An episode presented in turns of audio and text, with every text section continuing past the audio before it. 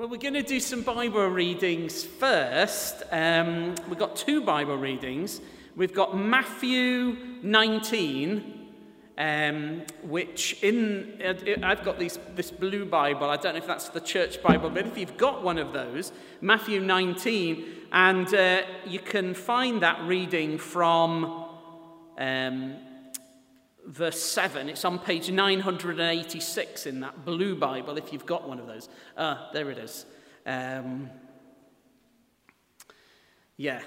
Oh, it's verse, verse 10, sorry, from verse 10. The, so it's Matthew 19 from verse 10. Jesus uh, has had this discussion about marriage and divorce and how uh, serious that is. And the disciples said to him, if this is the situation between a husband and wife, it's better not to marry.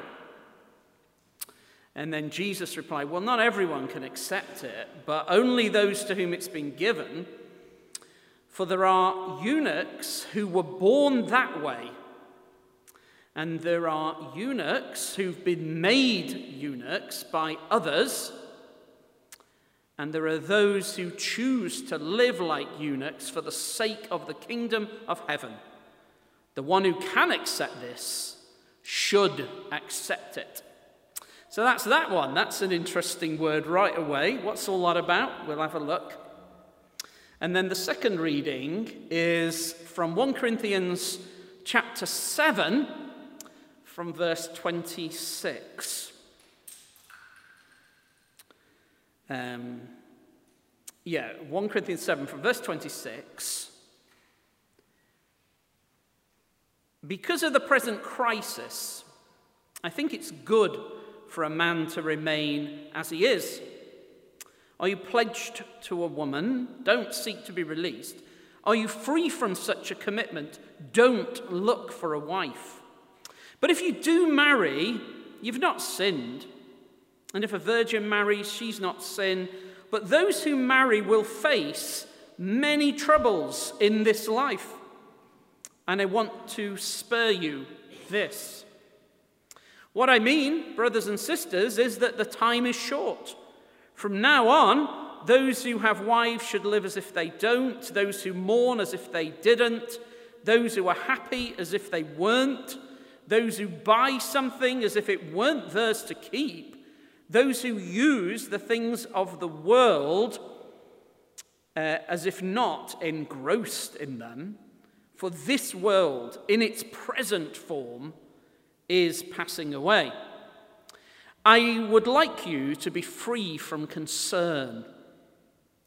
An unmarried man is concerned about the Lord's affairs, or, or, or should be, uh, how he can please the Lord. But a married man is concerned about the, the affairs of this world and how he can please his wife. And his interests are divided. An unmarried woman or virgin is concerned about the Lord's affairs. Her aim is to be devoted to the Lord in both body and spirit. But a married woman is concerned about the affairs of this world how she can please her husband. I'm not saying this for, I, I, I am saying this for your own good, not to restrict you, but that you may live in a right way in undivided devotion to the Lord. Well, that's the word of the Lord. Thanks be to God. So, in the name of the Father, and of the Son, and of the Holy Spirit, Amen. Well, this is a subject that's not very often covered anymore. Uh, it used to be one of the most popular or most common sermon series back in the ancient world and medieval world. This and those readings, they feel when you hear them, you're like, oh, I don't think I've heard that before, maybe, or that sounds a bit a bit hard or a bit much. Yeah, but that, that's it. That's, that's, that's the Bible and is part of the deep pattern of understanding of what it means to be a human being. And this whole understanding of human identity and desire and purpose and relationships, it actually only makes sense when we've fallen in love with the Lord Jesus. If you haven't fallen in love with the Lord Jesus and you're not in love with God, it's, it's, it probably it is going to sound like, that's a bit weird. What's that about? You can't live like that. No, I, and I'm totally, I'm like, yeah, I know, I know, absolutely. If you're not in love with the living God, really all this Bible teaching on this subject is just weird. But once you are in love with the living God and you sort of, yeah, then it's a different sort of thing. You're like, oh, hang on, I think I do understand what that's about. So that's a warning up front. Now, to many people today, it can seem quite a culture shock to see how highly singleness has been regarded by Christ and his church down through the ages all over the world, and how we've had so many. Less now, now it's not so common, but all over the world down through history, we're just very, very common to have all sorts of communities of single men and women living together in different ways, supporting one another. You know, we might think of monasteries, nunneries, abbeys, religious communities, very, very common all over the world down through history for lots and lots of Christians to live as single people and help each other do that. Uh, most of our great saints, you know, every day is a saint's day of one kind or another. We don't, some of them we know better. Well, St. Valentine's, I mean, we all know that one. That's coming up, I think.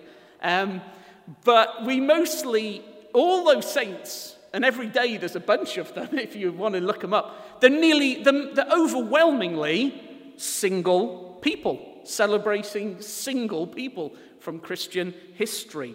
And we are devoted to a celibate single man, Jesus of Nazareth. That's our central figure. We believe that the ultimate example of human flourishing that's ever been was this celibate single person who died quite young. And we're like, that's the ultimate human life. Think about that. What a culture clash to nearly all of the modern world. And yet, that's right at the heart of who we are and how we think.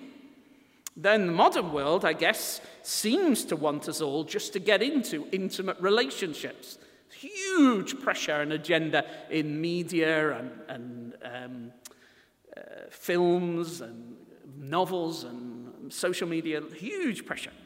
But Christ and his church have held up a higher calling and say, no, there's something more than that of a single life where church is our main identity, our main family, where we have far more brothers and sisters and sons and daughters, mothers and fathers, than we could ever have through just biological families. Again, that's a what a vision of church that is where church is your main family, your main place of identity. In the ancient church, there were so many books and sermons praising the single life, and they, if you start reading the ancient church um, fathers and mothers, you'll see they often write on the subject of something like virginity. And at first, if you're not used to it, you're like, what the heck? What's this about? Why are they always writing about that? Well, they're writing about singleness, really when you read it, you'll see it's about singleness and what, the proper way to understand marriage and relationships and all sorts of things. It was really common. And so much so that there was, um, like in ancient and medieval times, if you were a family and you had your children, your great, your great desire, the thing that you would pray for, is that at least one of your children would enter one of these celibate single communities and be a monk or a nun or something. Nowadays, it's like, I pray that they'll do tremendously well at university and earn a lot of money or something. Whereas back in the civilized ancient and medieval times, you'd be like, oh, the best thing, wouldn't it be, is if one of our children was utterly dedicated to Jesus, so much so that they lived such a life. It's interesting, isn't it? Culturally. Uh, and it may be, it may be that some aspects of modern uh, Christian um, culture maybe has lost something of that celebration of the single life. And maybe at times we've been impacted so much by the sort of pagan world's idolatry of sex and romance um, that that's, that's had a bad impact, and I think.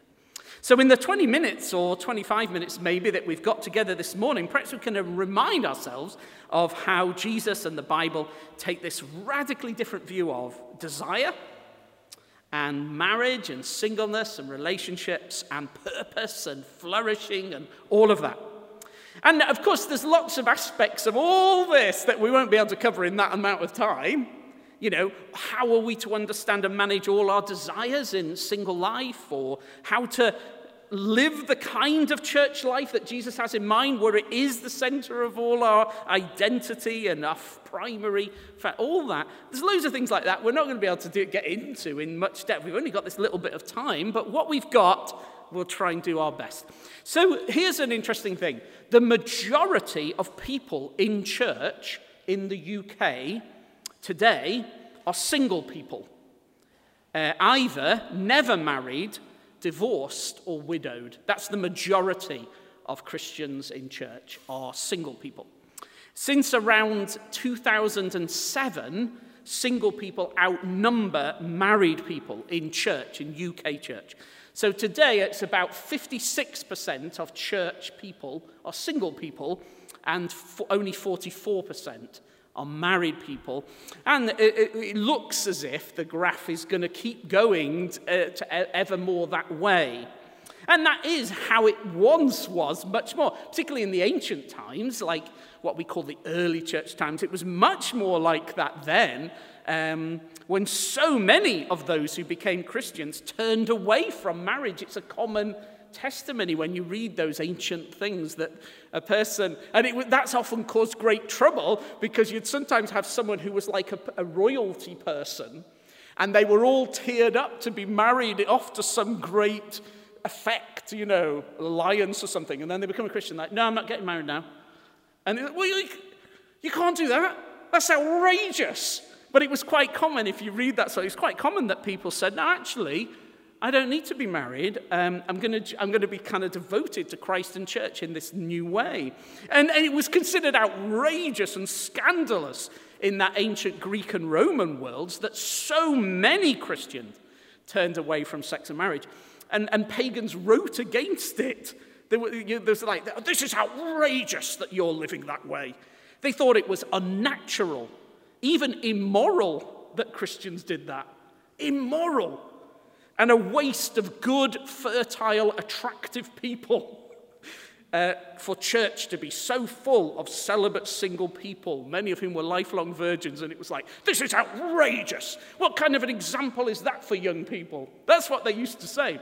Because if all the young people do that, that's the end of civilization. That was that kind of thing. So now, of course, we do honor Christian marriage. Of course we do. And Jesus did his first miracle at a wedding feast. But in the kingdom of God, this single life theme is a life of this like high devotion to Jesus and church. And we'll just listen again quickly to what the Apostle Paul teaches in that reading 1 Corinthians 7, just from verse 32 to 35. Um, I'll read from the New Living Translation just to give it another angle. I want you, he says, to be free from the concerns of this life. An unmarried man can spend his time doing the Lord's work and thinking how to please him, but a married man has to think about his earthly responsibilities and how to please his wife. Well, certainly if he's a biblical husband. The Bible requires husbands and wives to care for one another and look after each other and the children and everything. They have to do that. They can't just say, oh, well, no, stuff it, you know. No, they have to focus on the the person they're married to. And Paul's saying, yeah, they've got to do that. So his interests are divided. In the same way, a woman who's no longer married or has never been married can be devoted to the Lord and holy in body and spirit. But a married woman has to think about her earthly responsibilities, how to please a husband. I'm saying this for your benefit, not to place restrictions on you. I want you to do whatever will help you serve the Lord best with as few distractions as possible. So he seems to be saying there, look, a single person can be completely devoted to the Lord and church life and mission and all of that in a way that a married person just can't really. Now, he, I, I threw in the words uh, when I was reading it. A single man can be, you know, what did he say? Um, an unmarried man is concerned about the Lord's affairs. And I threw in just, you know, or should be. or should be. Because, of course, um, just you, uh, of course, many single Christian, many single Christian people, they may use their freedom not so that they can be completely devoted to the Lord and church and service. They might just say, "No, I like being single. It's uh, I can do what I want. I can please myself. I can live completely selfishly." Yeah, I, I, I guess that is an option, like to live just a kind of pagan life. Yeah, sure.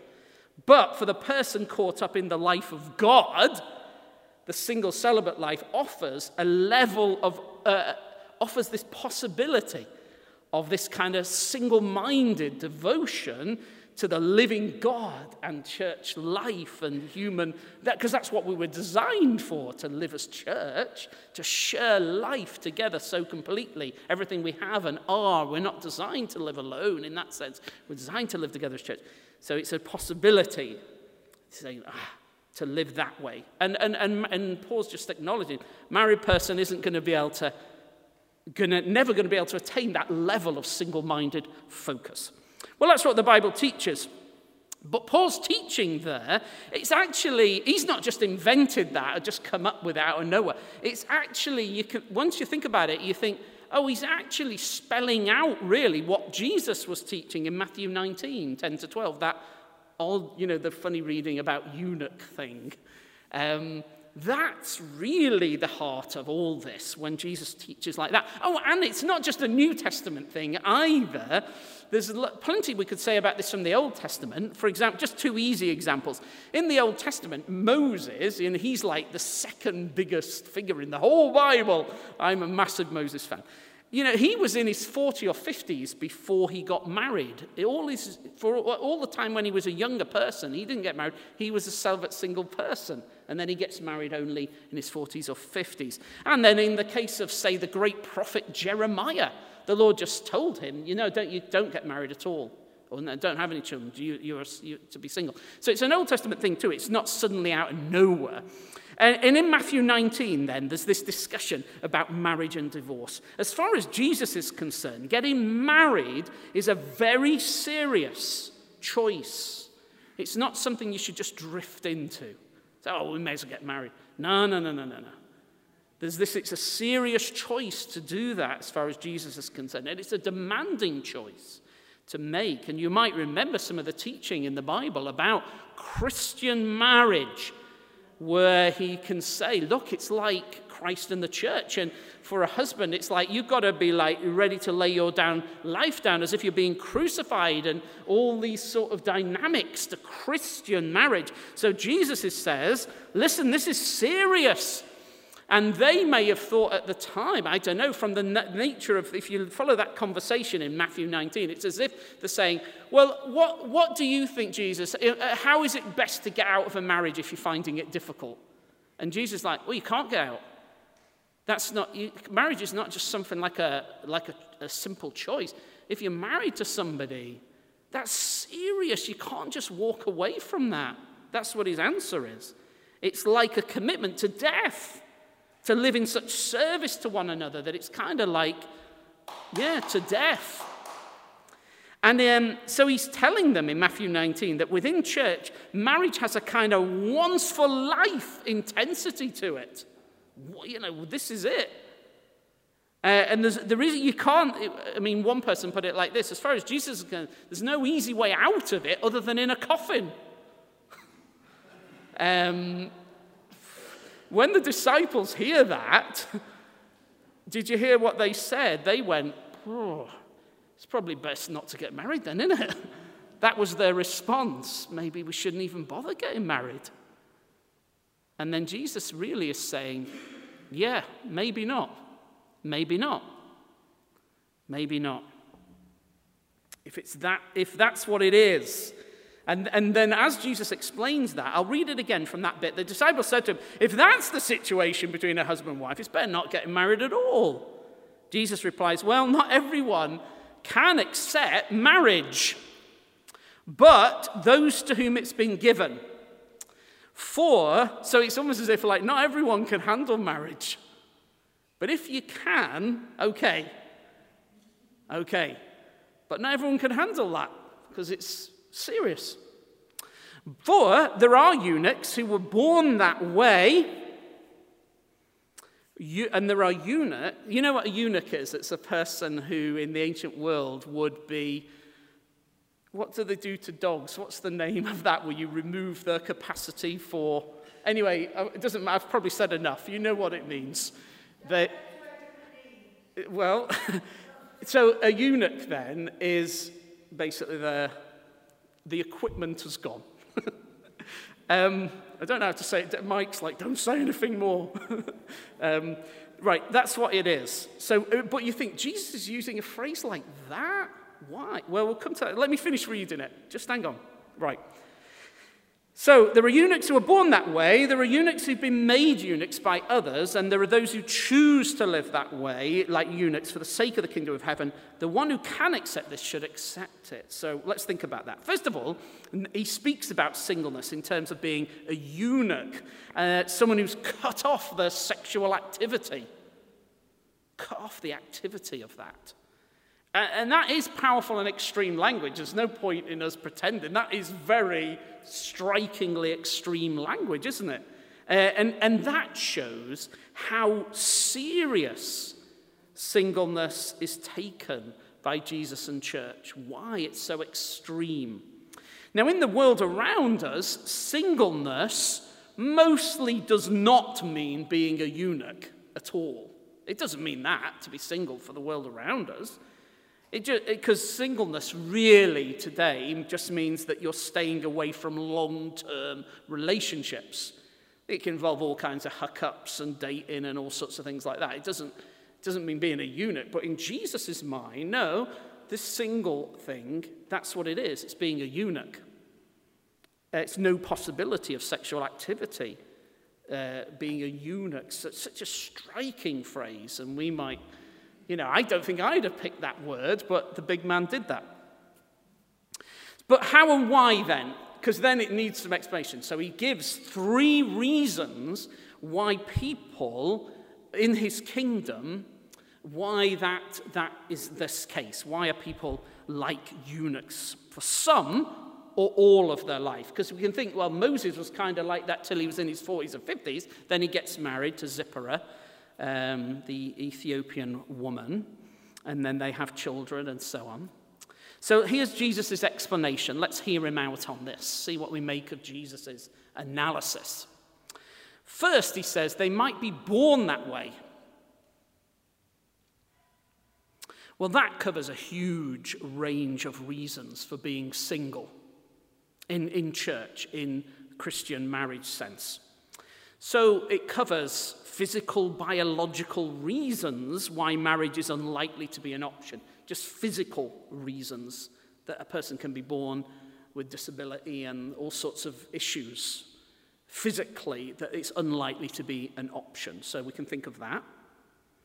And then there are more uh, reasons to born that way that are much more emotional and psychological and to do with desire.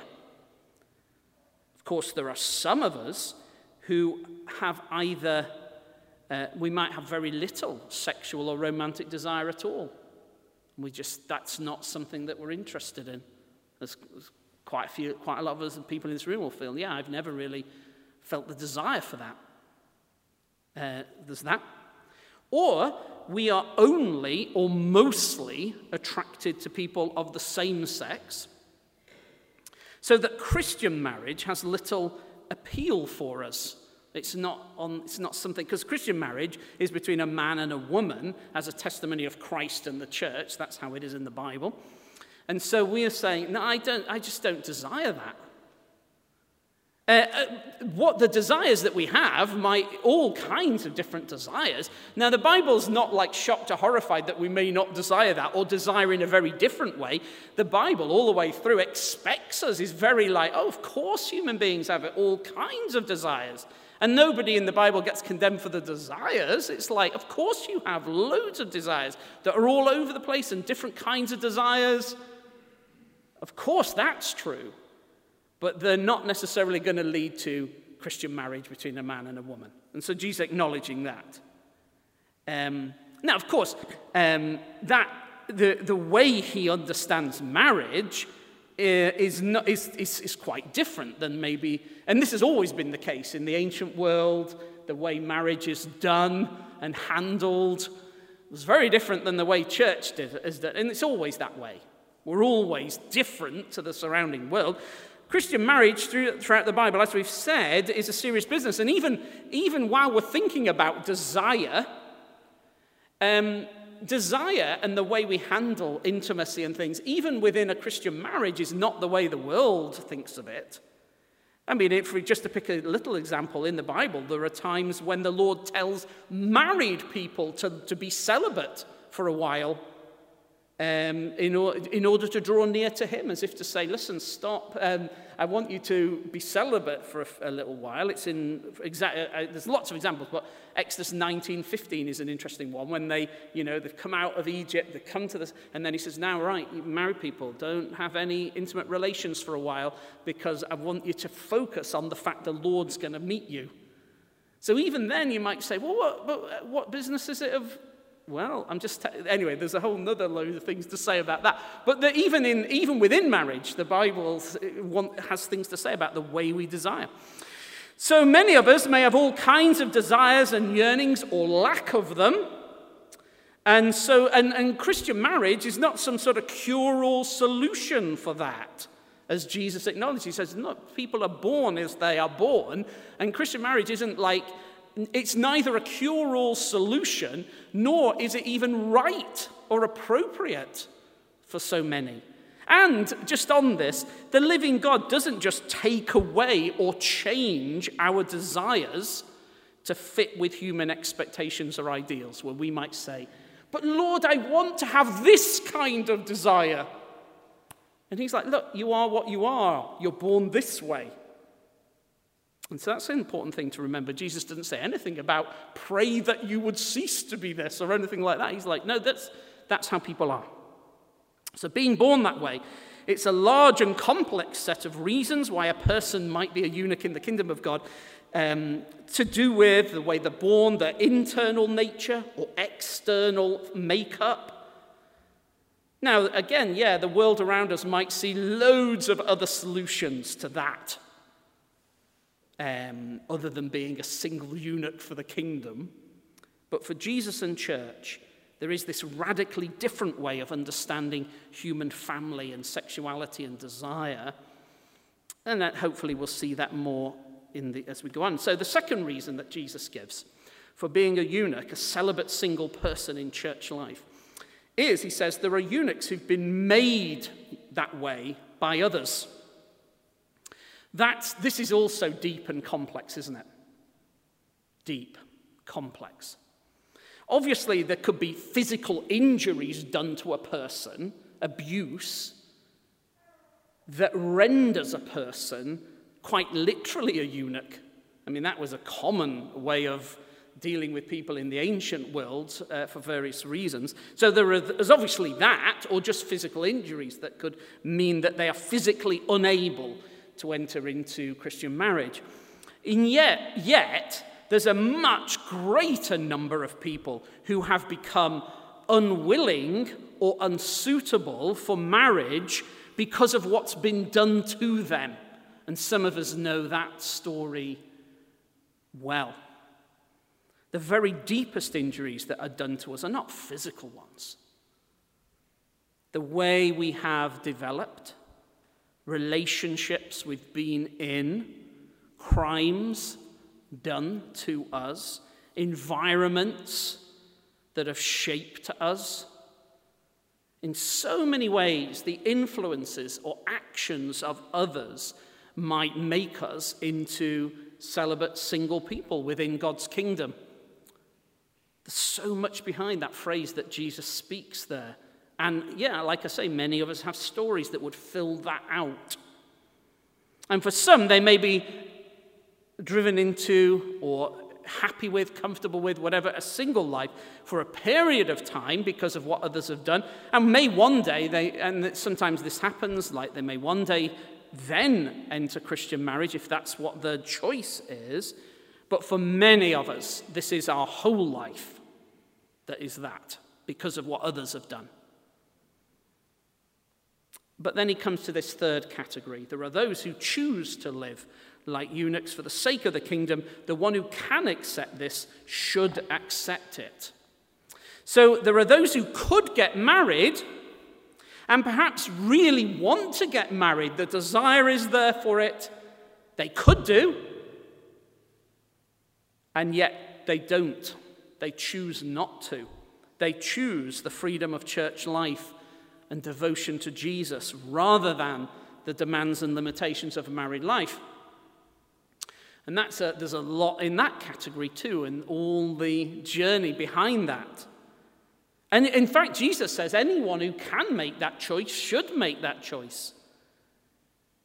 So within his kingdom, within church, many, or so it, it could be the case that he's imagining there's always going to be loads and loads of celibate single people in church within his kingdom. And that is kind of how, as it has often been throughout Christian history. And we're in such a time now where the majority of people in church are celibate single for these sorts of reasons.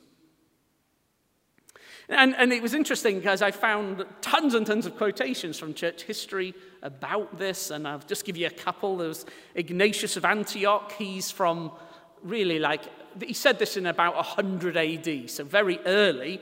He just kind of repeats this. He says, If anyone can continue in this state of singleness to the honor of him who is Lord of the flesh, let him so remain. And then he adds, without boasting.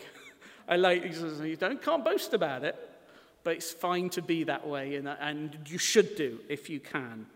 There's another one from Justin Martyr, and he says, he's like 50 years later, about 150 AD. He says, Many, both men and women, who've been Christ's disciples from childhood even, have preserved their singleness till the age of 60, 70 years, and I'm proud that I can produce many such from every kind of ancestry, men and women. Well, it's radical and disturbing teaching, then, this teaching of Jesus and his apostles and church down through the ages, especially in an age where we are, when marriage and romance and sexual activity is so idolized. So idolized. In much of the mainstream culture, there's a constant narrative that true human happiness can only really be found in romance and sexual intimacy. And if a person is denied that, prevented that, or limited in that way, they cannot flourish as a human being. That's a very, very common narrative. Uh, those who don't have that kind of romance and intimacy are repressed or dysfunctional or missing out. Uh, so many films and novels uh, uh, give that impression and finding that person, the one, is the happily ever after moment in so many films and narratives. The one. You've got to find the one. Even actually, even in sometimes in Christian circles in modern times, there's this, I've heard this often said, God has the one for you. The Bible never says that, of course, but it's a commonly thing, things, commonly said in modern Christian circles. Oh, God has the one for you, uh, for each and every person, and it's vital that we find the one. And then people, like, even if they're in the process of getting married, they say, don't know if it's the one. And I'm like, what on earth are you talking about? The one? Where's that in the Bible? And then you turn this bit up in Matthew 19, and it's like, Jesus doesn't seem to be thinking that way at all. See, if we take Jesus seriously, he is not scheming to get us all married off. He's not doing that. And he's got a secret thing with the one on, and he's like, I wonder if they're going to find the one. Of course, it's silly when we think about it and if we listen to what he actually said. I'm not saying, of course, he takes an interest in all our affairs, and maybe he has, like, said, No, I want those two to get married, and it's all that sort of thing. And that's true. We, you know, he does that sort of thing. That's in the Bible too, where he brings people together and does have them married, and it is in his purpose.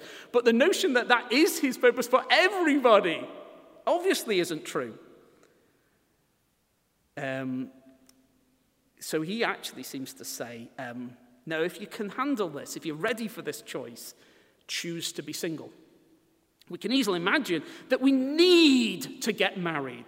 We need to find the one. We need to have sexual activity. And, uh, you know, the rom com genre, film genre is a powerful delusion for both men and women, feeding that myth that we need to get such a thing. The Bible warns us not to think like that. Don't watch that sort of film, really, the Bible would say.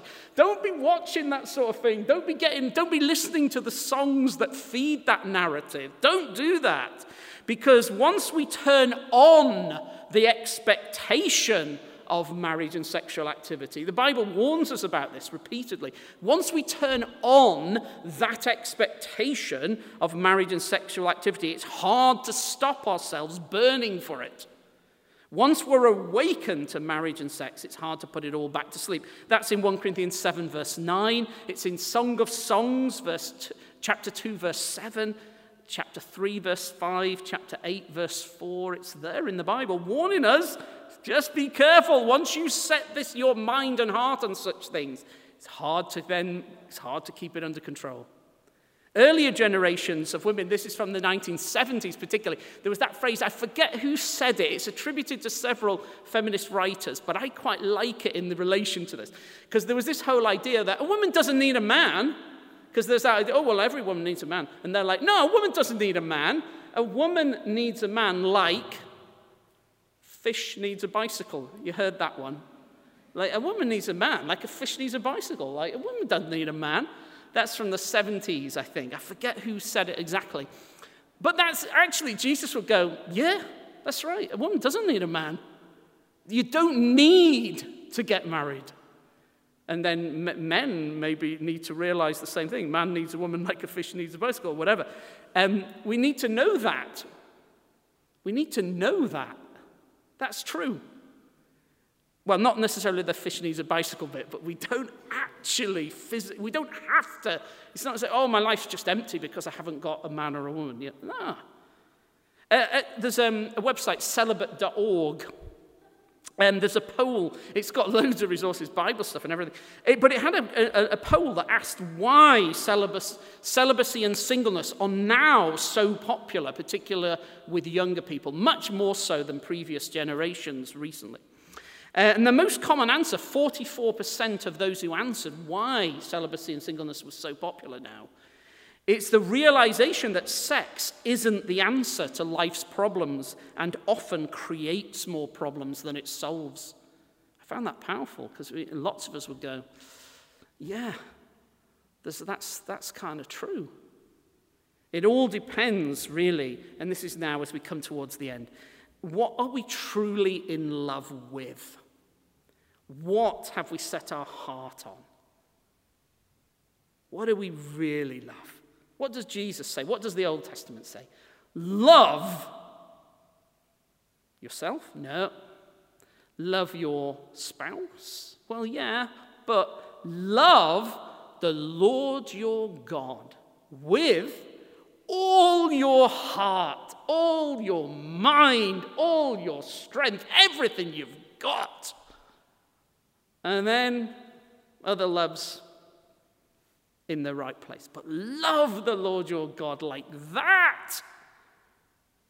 And that makes all the difference. What do we live for? What do we long for? What do we yearn for?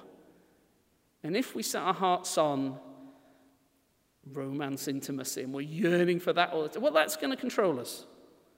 That will be what we, what we obsess about. That's where our heart will go.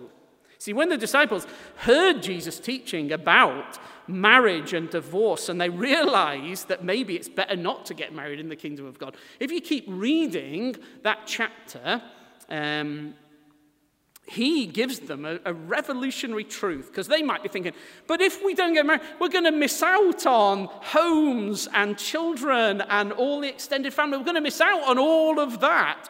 And Jesus just heads that straight on. He says, Listen, I'm telling you the truth. No one has given up home or brothers or sisters or mothers or fathers or children or property or anything for me, for me and the gospel, and they will not fail to receive a hundred times as much in this present age. In this present age, a hundred times as much homes, brothers, sisters, mothers, children, property, along with persecutions. And in the age to come, eternal life. but many who are first will be last and the last first. Well, what, you can see what he's saying. He's giving a vision of his kingdom, his church, of church life. Look, none of us have got a family this big. Look at this. What a mass. And as, as, as uh, Mike said, like when the kids went out, it's like half empty. No one's got that many kids. no one's got that many. But we have, because we're part of this church family. We've got tons of kids. Tons of kids. And Jesus saying, He can see it. He's like, Can you see that vision? That you may give up things. And you say, I'm giving up this. And He's like, Yeah, but you're getting. You're getting so many more people, such a bigger family. Here, church families all around and all over the world. And some of us had that experience where you suddenly go to a church in some totally different part of the world and you're immediately one with them and you're suddenly at home eating, sharing their home that very day, and you've only met them an hour before, and you're in their home, you're eating with them, you're sharing with them, and then suddenly that family's your family. That's church, and Jesus gives that amazing vision of it there.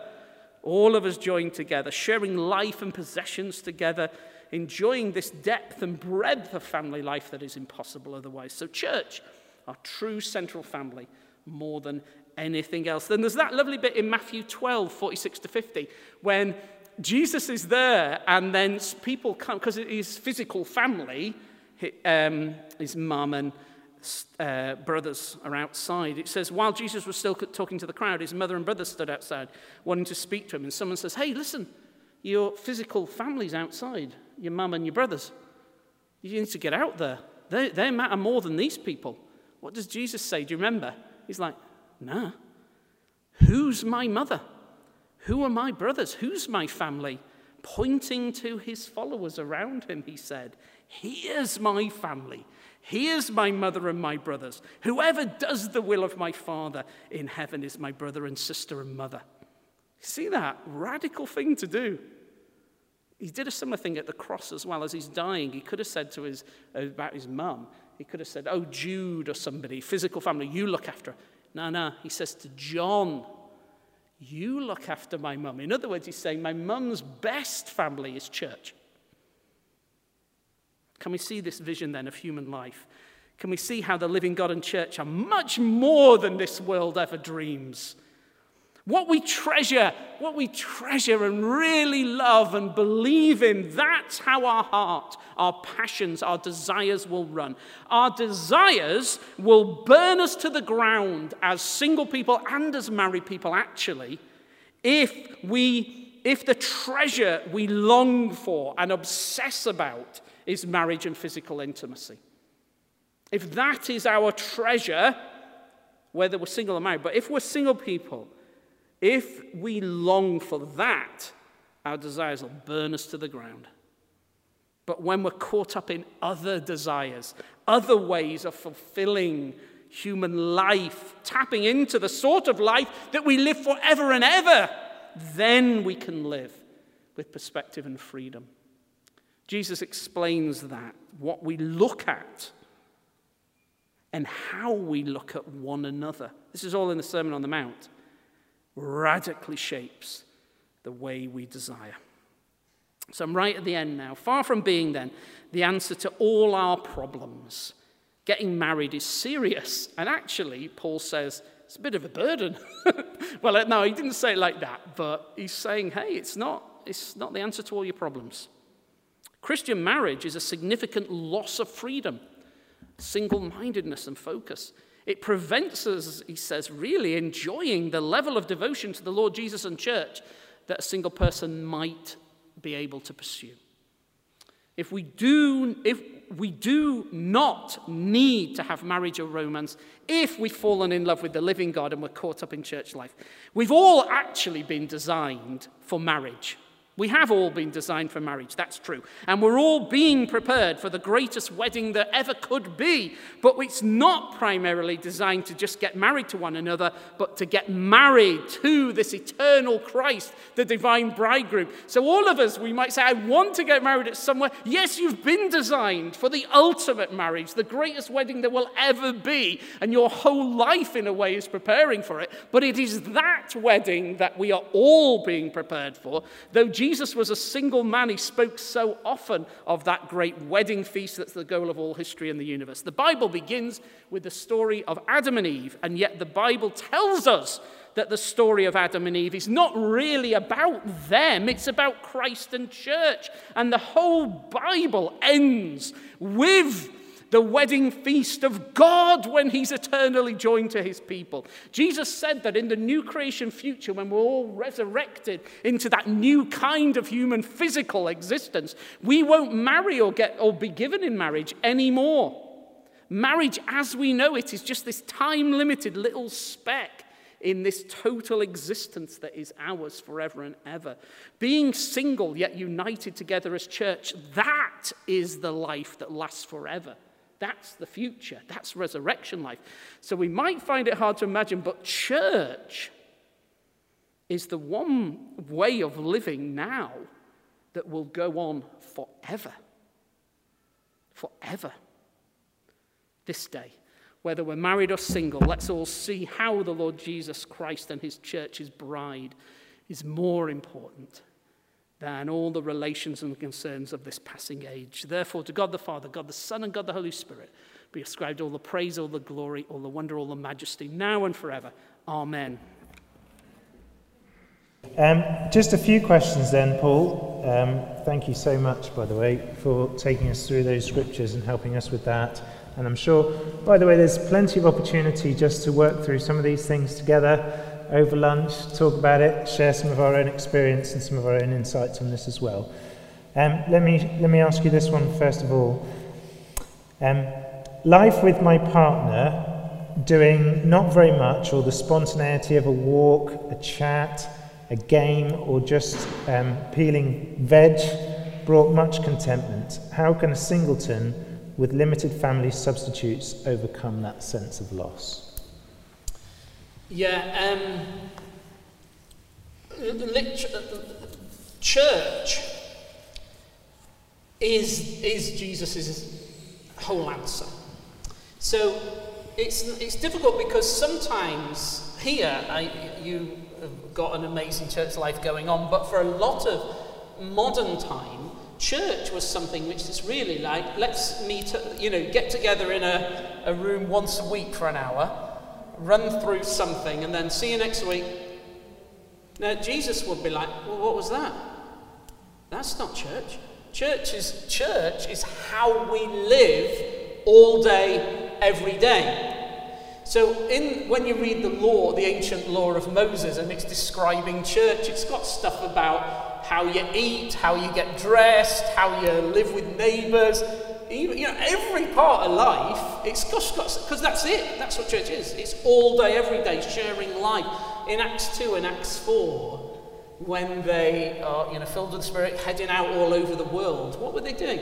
They were, it says they just spent every day in each other's homes, eating together, breaking bread, sharing. They said they got everything in common, all their possessions. And then if someone was in desperate need, someone might sell off some property, sell a car or something, or chariot, I suppose. Um, and then they just, because that's how they lived.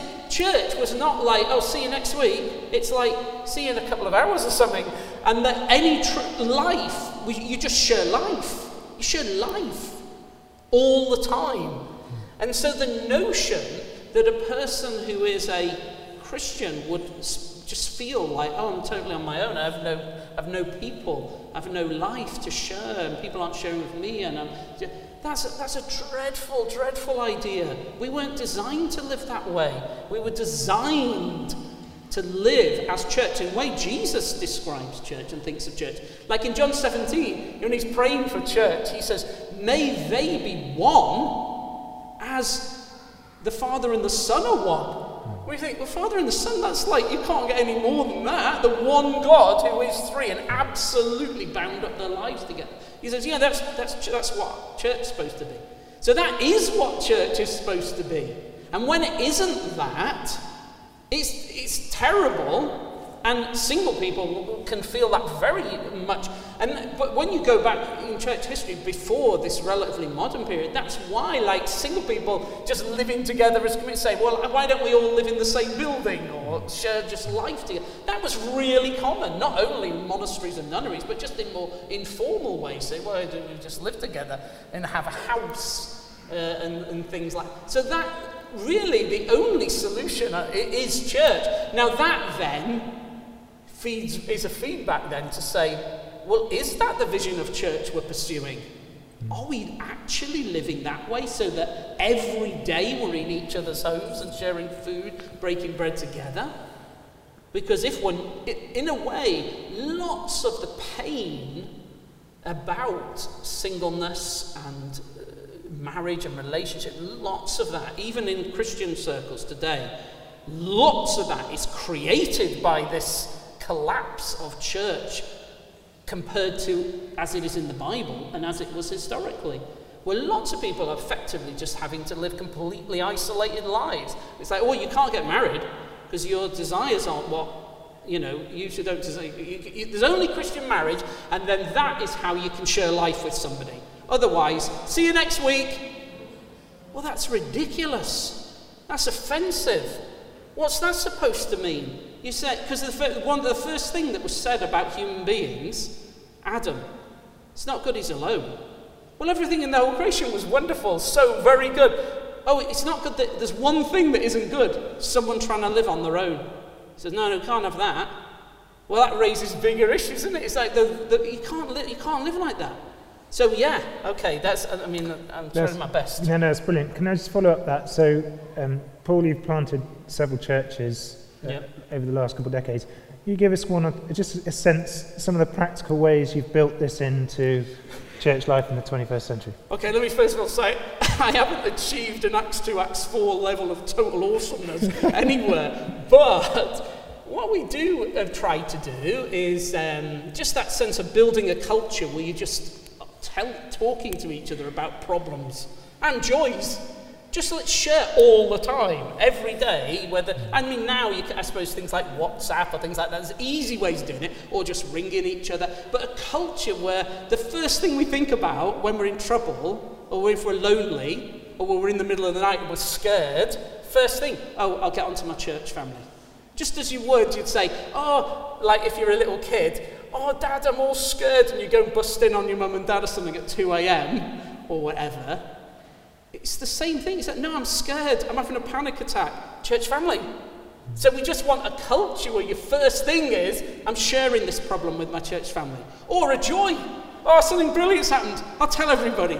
So we rejoice together. There's that. And also a thing that we did, you may have this, but it's a thing that we did on Sundays and things, where we'd have a spot called pray, prayer, share, and care and we'd just be like saying, it was just a spot. I don't know how to make it function because we were such a tiny group when we first started this. It's harder with this method.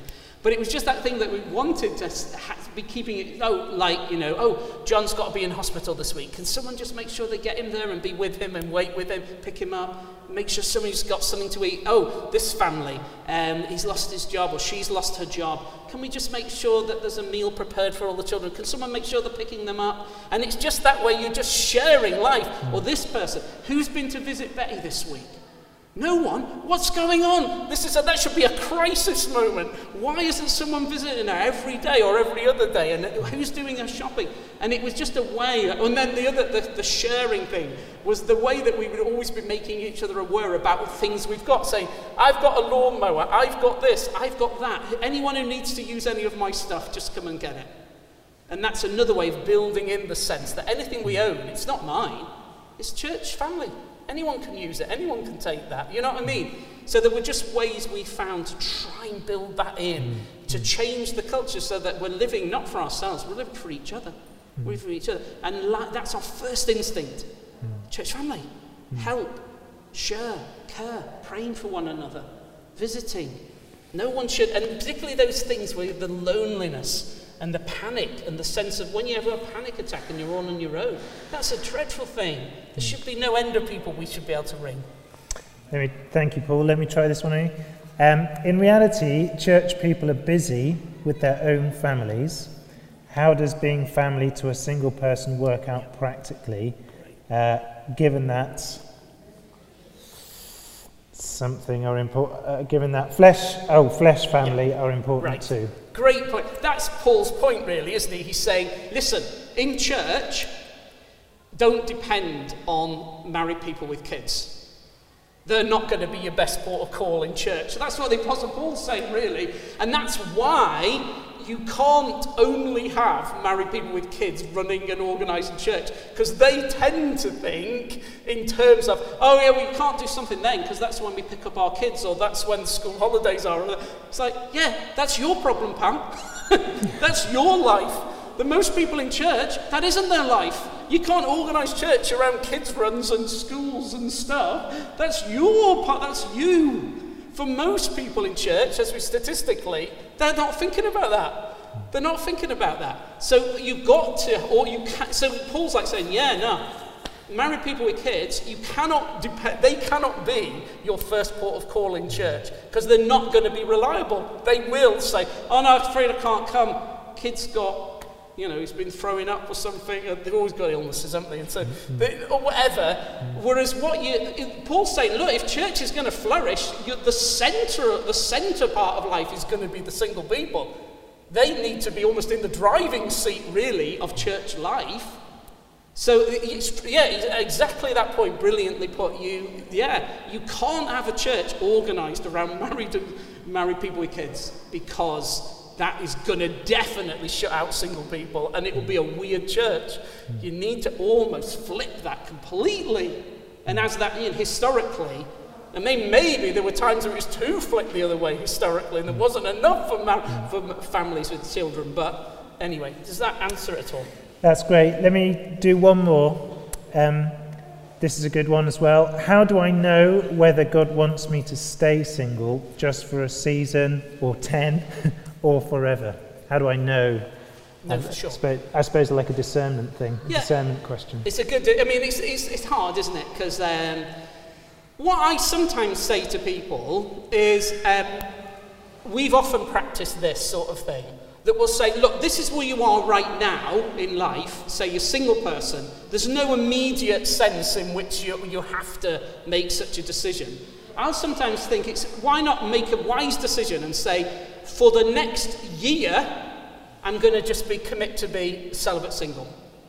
And so that's it. It's, no, it's not even going to be on my agenda at all. I'm totally out of my head for a year, say. And what's good about that, and gen- genuinely do that, genuinely, I'm not even thinking about it, it's, I'm going to actively shut out that for at least a year. What's good about that is it does then help you to really then know yourself much better, whether you really can hear that word from the Lord or whether he's saying to you, actually, I think, you know, you could get married or something. But I do think it's important not to live in a sort of limbo of all possibilities always. Shut that off for a period. So we've sometimes in our church plant situations offered, offered a vow you know, Christians from the past have often done vows of celibacy for different periods of time. So we just offer something where we'll just say, look, if you want to, have a year. And just make that commitment to the Lord and say, this year I'm going to live full, full out as the celibate single lifestyle. And then at the end of that year, I'm going to review that. It's not I'm vowing for 10 years or 20 years, I'm just a one year. And I'll pursue my, that completely. Then, when they come back round to that, Quite often, actually, they've said, Well, I'd like to do another year, or can I do a three year one or something? Or sometimes they actually then think, No, I, I, I, the Lord has given me the capacity to get married, say. But I think that's a helpful thing to do, in that, to, as a general advice, as a general advice, if you're in that situation, make a vow to just say, I'm going to be celibate single for this amount of time, like a, a, even if it was six months, but you absolutely pursue that celibate single life as Paul describes it, Christ and church and service and things. And it really then helps to just clear you, your, because the turmoil's hard. Hmm. Does that make sense? Thank, Paul, thank you so much. That has been a, there's a lot there for us to just chew on, think about, pray on. Let me just, um, I want to pray for Paul, and I want to pray for his ministry, and uh, maybe just gather up some of these thoughts in a prayer too as well. Let's just pray. Father, even hearing some of these things myself, uh, there's loads I just want to go away and process and think about ways I've handled things or done things. Lord, maybe we're having those same reactions ourselves. So, Father, we don't want to lose this moment, um, not individually or as a church. There's so much here for us to pursue.